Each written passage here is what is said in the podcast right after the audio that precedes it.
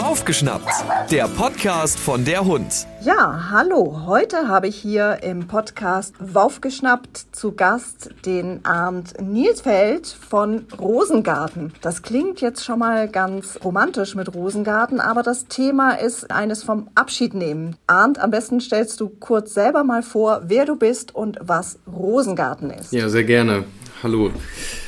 Rosengarten ist äh, ein Familienunternehmen hier aus Norddeutschland. Wir ähm, haben uns gegründet in der Nähe von Osnabrück und wir bieten jetzt seit 20 Jahren eine Feuerbestattung für Heim- und Haustiere und seit letztem Jahr auch für Pferde an und äh, begleiten seit 20 Jahren Menschen, wenn sie sich von ihrem Tier äh, verabschieden müssen. Und das war vor 20 Jahren noch deutlich unbekannter, mit Sicherheit auch aufgrund dessen, dass der Stellenwert des Tieres damals noch ein anderer war. Aber in den letzten Jahren konnten wir sehen, dass ähm, das Haustier eben immer mehr zum Partner, zum Familienmitglied, teilweise auch zum Kinderersatz geworden ist und somit auch ähm, der Wunsch nach einem würdevollen Abschied besteht. Und nicht jeder hat einen Garten und diese Möglichkeiten und ähm, gerade in den großen Metropolregionen, äh, wo dann vielleicht auch ähm, die Menschen in der Wohnung leben, ähm, braucht es eben eine Alternative. Und ähm, bisher ist es immer so gewesen, wenn man keinen Garten hat oder eben nicht ein, äh, ein Tierkrematorium nutzt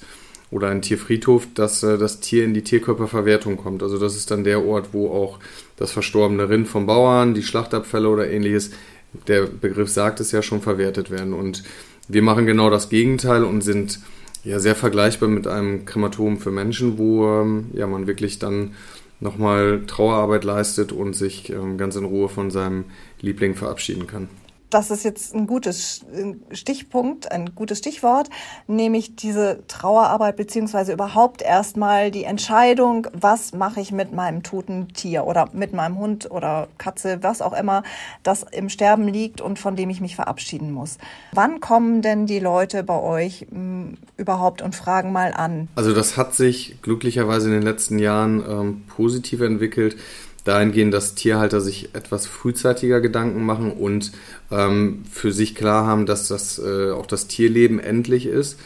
Äh, es ist natürlich immer noch äh, manchmal der Fall, dass jemand äh, überrascht äh, zu, in diese Situation kommt oder überraschend und äh, unvorbereitet ist. Und das ist immer sehr ungünstig, weil dann steht man beim Tierarzt, ähm, weiß nicht äh, links, rechts, was gibt's überhaupt für Möglichkeiten. Und deswegen sprechen wir immer die Empfehlung aus und sagen, informieren Sie sich frühzeitig, ähm, wenn es dem Tier noch gut geht und äh, schauen Sie sich bei klarem Verstand, bei klar, also ohne dass man emotional total aufgeladen ist, ähm, verschiedene Möglichkeiten an und entscheiden Sie mit Ihrer Familie gemeinsam, was das Richtige ist. Und äh, das ähm, spiegelt sich schlussendlich auch in unserer Vorsorge wieder. Wir bieten für Tierhalter auch ein Vorsorgeprogramm an, wo man zum einen den Betrag, den man später äh, bezahlen muss, frühzeitig ansparen kann.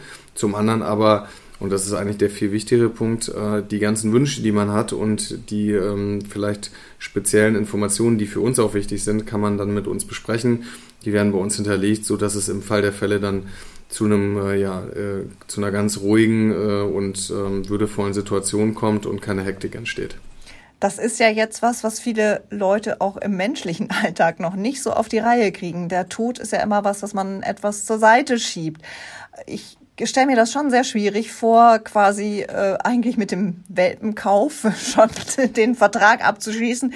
Wie ist es dann, wenn mein Tier mal nicht mehr leben sollte? Wie soll das Ende aussehen? Ich glaube, da machen wir uns viel zu wenig Gedanken vorher. Habt ihr denn ähm, da auch eine mentale Unterstützung, die ihr den äh, Leuten anbietet? Das ist eigentlich äh, ein ganz wichtiger Punkt. Also zum einen ist der Tierbestatter ist erstmal kein, kein Ausbildungsberuf. Ähm, beim Rosengarten ist es so, dass wir gemeinsam mit der IHK ein Qualifizierungs, eine Qualifizierungsausbildung Rosengarten Tierbestatter entwickelt haben und unsere Mitarbeiter ähm, über fast ein Jahr ähm, ausgebildet werden. Äh, und da gehören natürlich auch äh, Kommunikationskomponenten zu, um wirklich auch in der Lage zu sein, äh, den Menschen, die zu uns kommen, beizustehen und gute Trauerarbeit leisten zu können. Jetzt ist es so, dass wir grundsätzlich in unserem äh, Team sehr, sehr viele Frauen haben. Also wir haben eine wirklich hohe Frauenquote. Wir haben sehr, sehr empathische Mitarbeiterinnen und Mitarbeiter, die in den meisten Fällen selber Tiere haben und ähm, sehr gut nachvollziehen können, in welcher Situation sich der einzelne Tierhalter bewegt. Aber ich sage immer so schön, das ist, ähm, wir haben natürlich auf der einen Seite diesen, diesen, den technischen Prozess einer Einäscherung. Ähm, aber das ist eigentlich nicht die Herausforderung. Das ist äh, ein, ein Teil unserer Dienstleistung, aber viel wichtiger ist, dass wir die Menschen ganz eng begleiten und vor allen Dingen bedarfsorientiert. Der eine braucht das Gespräch, der andere braucht Distanz und Ruhe, ähm, der nächste möchte gerne seine Geschichte erzählen und braucht einfach Zeit mit uns und ähm, Ziel ist immer, dass die Menschen, die zu uns kommen, mit, ähm, die dürfen noch traurig sein, aber sie sollen mit einem guten Gefühl gehen und sagen, hey, das war für, für, für mich und für meinen Bobby oder meine Minka oder ähm, welches Tier es dann auch ist, genau der richtige Weg und ich habe ein total gutes Gefühl dabei. Und wenn wir das geschafft haben, das ist eigentlich so der, der, ähm, der, der wichtige Punkt, weil äh, das hilft dann letztendlich auch in der Trauerarbeit. Das Schlimmste, was passieren kann, sind Zweifel. Deswegen sind wir auch so transparent, dass ähm, man eben alles äh, sieht und versteht, was wir machen, weil Zweifel äh, sind äh, nicht gut in so einer Situation. Was ihr macht, das ist das nächste Stichwort für mich, nämlich wie sieht das denn konkret aus? Du hast gesagt, ihr sitzt in Norddeutschland, aber ich, ähm, ich sitze jetzt in Bayern. Ähm, da wird mein totes Tier ja sicherlich nicht einmal äh, durch die ganze Republik gefahren. genau, richtig. Ähm, wir haben gegenwärtig in Deutschland äh, sieben Tierkrematorien und ähm, versuchen uns stetig auch weiterzuentwickeln. Jetzt muss man dazu sagen, der Bau eines Tierkrematoriums ist mit vielen Hürden verbunden. Aber äh, wir haben neben diesen Tierkrematorien auch sogenannte ähm, Filialstandorte. Und das kann man sich so vorstellen, das ist eigentlich wie ein Humanbestattungshaus. Dort gibt es ähm, Beratungsräumlichkeiten, eine kleine Ausstellung, dort gibt es einen veterinärrechtlichen Bereich, wo wir ähm, die Versorgung von dem verstorbenen Tier durchführen und wo auch eine Kühlung stattfindet. Dann gibt es administrative Bereiche und diese regionalen Betriebe werden vom nächstgelegenen ähm, Krematorium ähm, mehrmals die Woche angefahren und dann wird überführt. Das ist ein Modell, was man aus dem Humanbereich auch kennt. Also der Bestatter im Ort hier beispielsweise, der fährt dann zweimal in der Woche ähm, nach Osnabrück ins Krematorium oder, also ist jetzt fiktiv, oder ins nächstgelegene Krematorium und ähm, bringt den Verstorbenen dorthin. Und so ist es letztendlich bei uns auch, ähm, mit dem kleinen Unterschied, dass wir alles aus einer Hand anbieten. Das heißt, vom Ansprechpartner beispielsweise jetzt, sagen wir mal, in Hamburg in der Niederlassung, ähm, der den Erstkontakt hat, über die Abholung, die Überführung, die Einäscherung, die Gravur der Urne, den Pfotenabdruck, all diese Themen ähm, bedienen wir komplett selber mit festangestellten Mitarbeitern, so dass man sich sicher sein kann, dass das verstorbene Tier zu keinem Moment irgendwo ähm, unseren, unsere, unser Ökosystem quasi ver verlässt, sondern immer in unserer Obhut ist und wir gewährleisten können, ähm, dass äh, jeder, ja, jeder einzelne Schritt pietätvoll und vernünftig verläuft. Da ist jetzt dann die Frage, ihr, es bleibt in eurem Ökosystem sozusagen. Wie ist das denn kriege ich wirklich die Asche von meinem Tier zurück? Das äh, ist der höchste Anspruch und muss auch der Anspruch sein. Es kommt ein bisschen darauf an, welche Art der Einäscherung man auswählt. Es gibt ähm, auch Einäscherungsformen, wo äh, gemeinschaftlich eingeäschert wird und wo die Asche dann verstreut wird. Aber bei der Einzelkremierung ähm, ist es so, dass die ähm, Asche des, ähm, des verstorbenen Tiers zurück zum Tierhalter ähm, gebracht wird in Form einer Urne oder einem Transportgefäß. Und äh, das ist natürlich das, das absolut Entscheidende, weil das ist genau dieser Vertrauenspunkt. Und ähm, wir haben ähm, ein, äh, vor vielen Jahren ein Qualitätsmanagement eingeführt und letztendlich Sicherheitsstufen in verschiedensten Prozessschritten, so dass ähm, wir ähm, Fehlerquellen so gut es geht eliminieren. Man muss fairerweise dazu sagen, ähm, menschliche Fehler lassen sich nie ausschließen, aber das ist ähm, aus meiner Sicht eine Frage der Werte und äh, der Fehlerkultur eines Unternehmens, wie, ähm, wie viel Rückgrat man hat und wie ähm, ehrlich man mit seinen Kunden umgeht. Und ja, aber grundsätzlich, um die Frage zu beantworten, ja, man kriegt bei uns die Asche von seinem Tier wieder und dafür garantieren wir auch.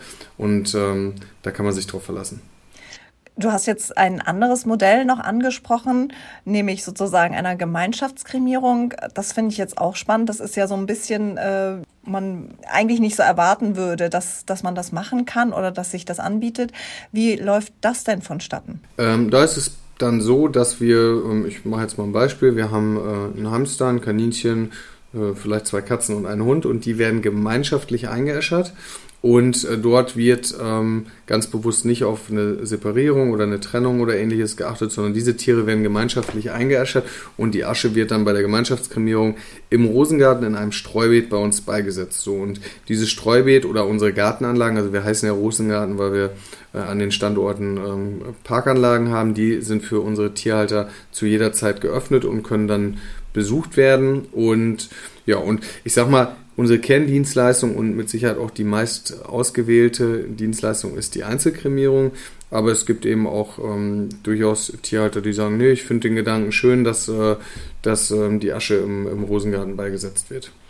Okay, ähm, wo finde ich denn diese Rosengärten? Das finde ich jetzt spannend. Also das ist ja so ein bisschen wie dieser, wie, wie, wie ein Urnenwald eigentlich, ne? Ohne Urne, sondern mit, mit verstreut.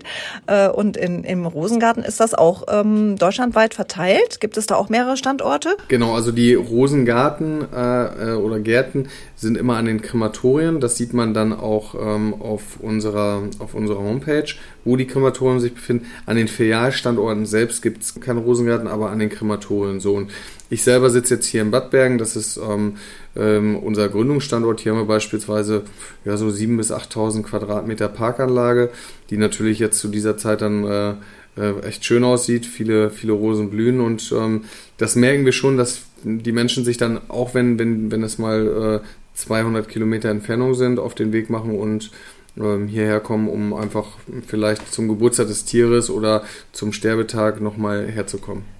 Das finde ich sehr spannend. Also ich habe das selber so auch nicht ähm, ausprobiert. Ich gestehe, ich habe schon mehrere Hunde gehen lassen müssen und äh, bei mir sind sie äh, wirklich an drei unterschiedlichen Orten gelandet, je nachdem, wie diese Lebenssituation war. Und äh, von meinem einen Hund steht jetzt tatsächlich auch die Urne bei mir zu Hause immer noch und äh, erinnert mich dran. Äh, habt ihr das auch schon erlebt, dass Menschen sozusagen verschiedene Varianten ausprobiert haben oder die euch erzählt haben, wir hatten schon dies oder wir hatten schon jenes und dann erst zu euch gekommen sind? Ja, absolut. Also zum einen ist es natürlich so, dass es durchaus Menschen gibt, die sagen, okay, wir haben schon mal eine Erdbestattung gemacht, aber wir möchten das nicht nochmal machen, weil wir uns einfach geografisch verändern. Wir ziehen um oder wir gehen woanders hin. Ähm, dann gibt es mit Sicherheit auch die Fälle, dass äh, mal jemand zu uns kommt, der vorher woanders war und einfach sagt, ja, ich war jetzt ähm, beim Tierarzt und sie, sie, wurden mir empfohlen. Also da, das, das äh, kommt schon vor. Äh, es gibt auch durchaus die Fälle, die erst im Nachhinein, nachdem sie äh, erfahren haben, was eine Tierkörperverwertung ist, ähm, realisiert haben, was dahinter steckt und total schockiert waren und gesagt haben, sowas passiert uns nie wieder. Und dann gibt es noch die Menschen, die ähm, schon ganz, ganz häufig bei uns waren, weil sie einfach uns seit 20 Jahren begleiten und einfach mehrere Tiere halten und ähm, ja, demzufolge unsere Dienste dann häufiger benötigen. Jetzt ist meine Frage an dich auch. Wir haben das Thema Erdbestattung jetzt schon zwei, dreimal angesprochen.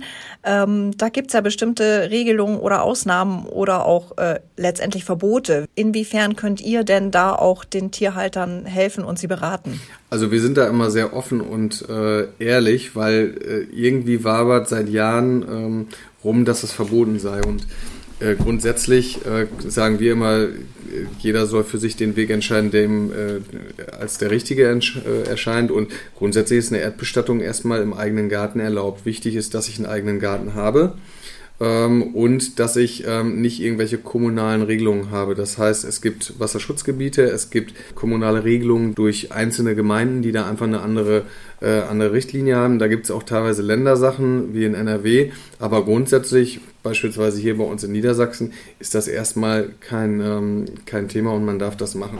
So, und man sollte ein bisschen auf die Tiefe des Grabes achten, damit nachher keine Wildtiere ähm, angelockt werden. Aber grundsätzlich äh, sagen wir immer, man, man darf das, man sollte sich im Zweifelsfalle einfach einmal bei der Gemeinde informieren und nachfragen.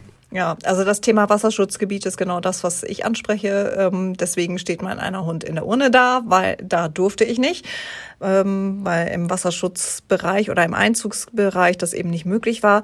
Die Tiefe habe ich mal als eine, eine Anweisung bekommen, 80 Zentimeter. Ähm, und vielleicht geben wir das einfach mal so mit als ein Richtwert. Sowas sind Dinge, die man auf jeden Fall abklären sollte, dass man das auch einhalten kann. Ich glaube, wichtig ist immer, dass man je nachdem, ob man jetzt alleine lebt oder in der Familie, dass man das mit seiner Familie mal bespricht. Auch, dass man die Kinder mit einbezieht. So war das bei, bei mir als Kind. Ich bin auf einem landwirtschaftlichen Hof groß geworden. Bei uns war das immer ein Ritual, dass wir die, also wir haben die Tiere damals natürlich erdbestattet, weil wir, es gab ja noch kein Krematorium. Und ähm, ja, und das hat man gemeinsam gemacht und äh, das war auch eine, ein Stück Trauerarbeit. Und ich würde auch heute, selbst wenn wir, wir ich meine, wir haben ja ein Krematorium, aber ähm, wenn unsere Miller ähm, stirbt und äh, dann würde ich meine beiden Kinder auch fragen und würde sagen, hey, was denkt ihr denn, was ist, was ist äh, ein schöner Weg? Ne? Und dann ähm, entscheidet man das in der Familie. Kommen denn Leute zu euch, die erstmal ein Krematoriums ähm, Weg einschlagen wollen und dann sagen, ach nee, das ist, behagt mir jetzt alles doch nicht, ich ähm, vergrab das Tier lieber im Garten? Was passiert, äh, sind durchaus äh, Situationen, dass ähm, der Tierarzt ähm, informiert und fragt und man sich, man sagt, ja, okay, dann machen wir eine Einäscherung und dann im Familienrat zu Hause nochmal darüber diskutiert wird und beispielsweise nochmal umentschieden wird, nee, wir möchten doch lieber zu Hause im Garten. Und das ist ja vollkommen legitim äh, und dann kann das auch so passieren. Habt ihr da auch ähm, ich sag jetzt mal so, im menschlichen Bereich gibt es ja diese schönen Leichentücher und äh, solche Geschichten. Habt ihr sowas auch, was ihr dann rausgeben würdet an diejenigen, die sagen, wir wollen eine Erdbestattung machen oder sagt ihr das äh, lieber nicht? Ähm, das Tier ist in der Regel, wenn diese Entscheidung getroffen wird, ist es noch gar nicht bei uns. Jetzt muss man ähm, nochmal ein bisschen unterscheiden. Im, äh, im, im Heimtierbereich die, ähm, sind die Auflagen witzigerweise deutlich strenger. Also wenn ich heute Humanbestatter werden will, brauche ich ähm, im Kern eigentlich nur eine Gewerbeanmeldung. Wenn ich Tierbestatter werden will, brauche ich eine entsprechende, eine entsprechende Betriebsstätte, die ähm, nach äh, veterinärrechtlichen ähm, Gesetzeslagen zugelassen wird. Das sind Hygienestandards. Das, äh, da wird auch genau geregelt, ähm, wie, ähm, wie so ein Tier verpackt werden muss. Ähm, und äh, das regelt im Prinzip dieses ganze Handling in unserem Bereich. Also es gibt ähm, äh, keine, keine Leichentücher oder ähnliches, sondern äh, ein verstorbenes Tier muss in Deutschland ähm, äh, auslaufsicher in einem, äh, in, in einem Beutel fest verschlossen ähm, gekühlt werden. Das ist einfach der, der, die Gesetzeslage und an die halten wir uns natürlich. Ich sag mal, der gängige Weg ist ja, das Tier wird ähm, eingeschläfert und äh, dann nehme ich es mit nach Hause und kann dann die Erdbestattung machen. Ja, Gut, also wir haben jetzt unser Tier, wir haben es ähm, nicht mehr so lange und äh, wir überlegen uns, was wir tun wollen. Dann ähm, kann man sozusagen zu euch kommen und kann erstmal ein Gespräch führen, kann dann sich entscheiden und letztendlich, wie bekomme ich denn meine Urne wieder? Oder wie bekomme ich denn meine Urne? Sagen wir es mal so. Also vielleicht noch ein Hinweis vorab neben dem Gespräch. Wir haben ähm, extrem viel äh, Informationsmaterial auf unserer Homepage, auch in Form von Videos. Also wir zeigen auch den kompletten Prozess von der Abholung bis hin ähm, über die Einäscherung, die Kühlung bis hin zur Zurückgabe der Asche, weil wir einfach der Meinung sind, ähm, wir zeigen es einfach komplett so, wie wir es machen. Ähm, dann ist jeder ehrlich und offen beraten und äh, weiß, was ihn erwartet. Die Asche selber bekomme ich auf drei verschiedenen Wegen zurück. Das kann ich mir aussuchen als Tierhalter. Ich kann sie entweder bei uns in der Filiale abholen, dann vereinbare ich einen Termin und dann sind wir dort und haben alles vorbereitet.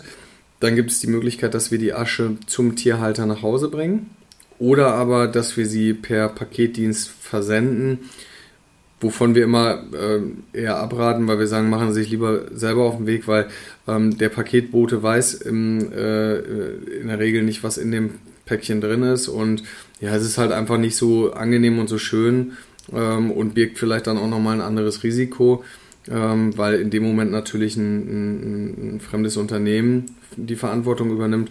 Wenn man sie bei uns selber abholt oder wir sie bringen, verlässt sie nicht unseren Kreislauf und ist zu jeder Zeit äh, ja, in, in den Händen einer von einem unserer Mitarbeiter. Ja, und wenn man dann sein totes Tier quasi in Ascheform wieder in den Händen hält, ist es auch schöner, als es aus einem äh, Postschließfach im Zweifelsfall rauszuholen. Das kann ich auch verstehen. Also da ist einfach der menschliche Moment auch noch mit dabei, ähm, der sicherlich zählt. Genau, absolut. Und ähm, wir bereiten das immer ganz schön vor. Es gibt noch eine, eine kleine Rose, die mit, mit dazu übergeben wird und die Urne ist in einem, äh, in einem ähm, Karton auf, auf äh, rotem Stoff gebettet, also so, dass es für den, für den Tierhalter eben auch ein, ein schöner, würdevoller Moment ist, wenn er die Urne zurückbekommt und ja, und dann hat er natürlich die Möglichkeit, das ist auch nochmal der Unterschied, der vielleicht für viele nochmal wichtig ist, hier zu hören. Im Humanbereich gibt es eine Bestattungspflicht, die gibt es bei den Tieren nicht. Das heißt, ich kann die Urne mit nach Hause nehmen, so wie es bei dir ja auch ist, dann steht sie zu Hause. Und ähm, da gibt es natürlich äh, ja unfassbar viel, viele Variationen von, äh, von der Baumbestattung, die wir anbieten, über ähm, die, die klassische Schmuckurne äh, oder einen Bilderrahmen, wo man gar nicht erkennt, dass es eine Urne ist, wo die Asche hinten eingelassen ist, bis hin zu ganz vielen verschiedenen Schmuckstücken.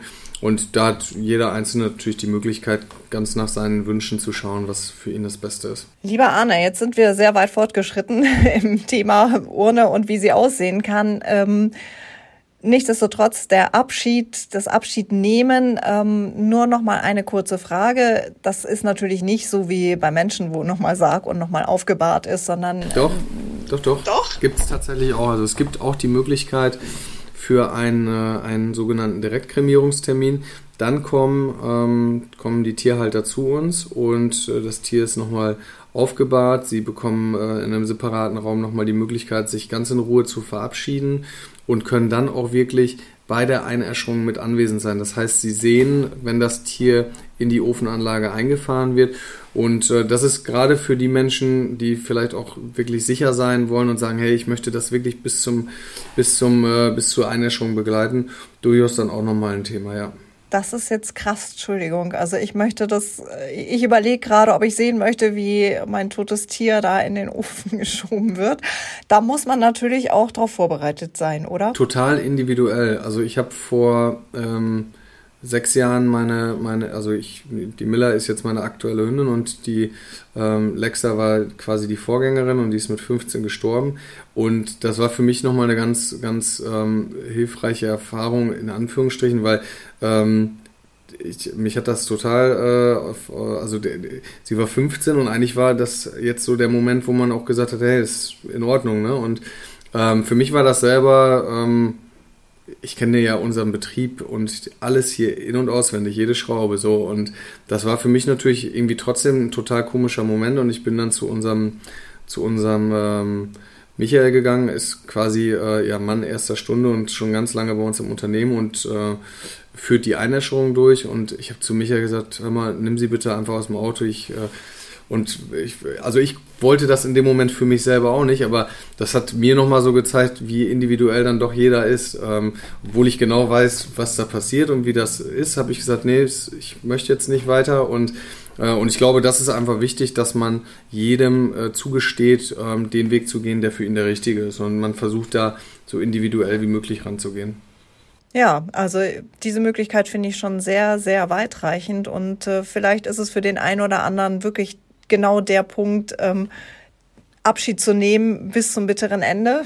In dem Falle diese Möglichkeit zu haben, hilft vielleicht auch über den Schmerz des Verlusts hinweg.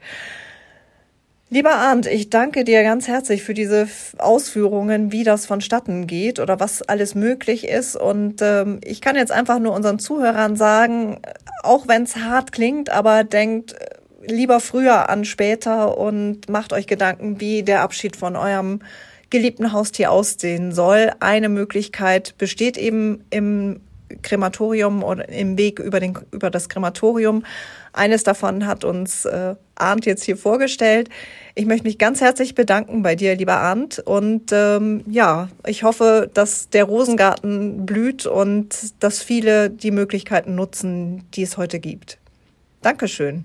Sehr gerne. Vielen Dank auch von meiner Seite. Und äh, ja, man kann uns immer auch zu Informations- äh, oder wenn man neugierig ist, einfach mal besuchen. Die Gärten sind offen, sich einfach mal einen Eindruck verschaffen.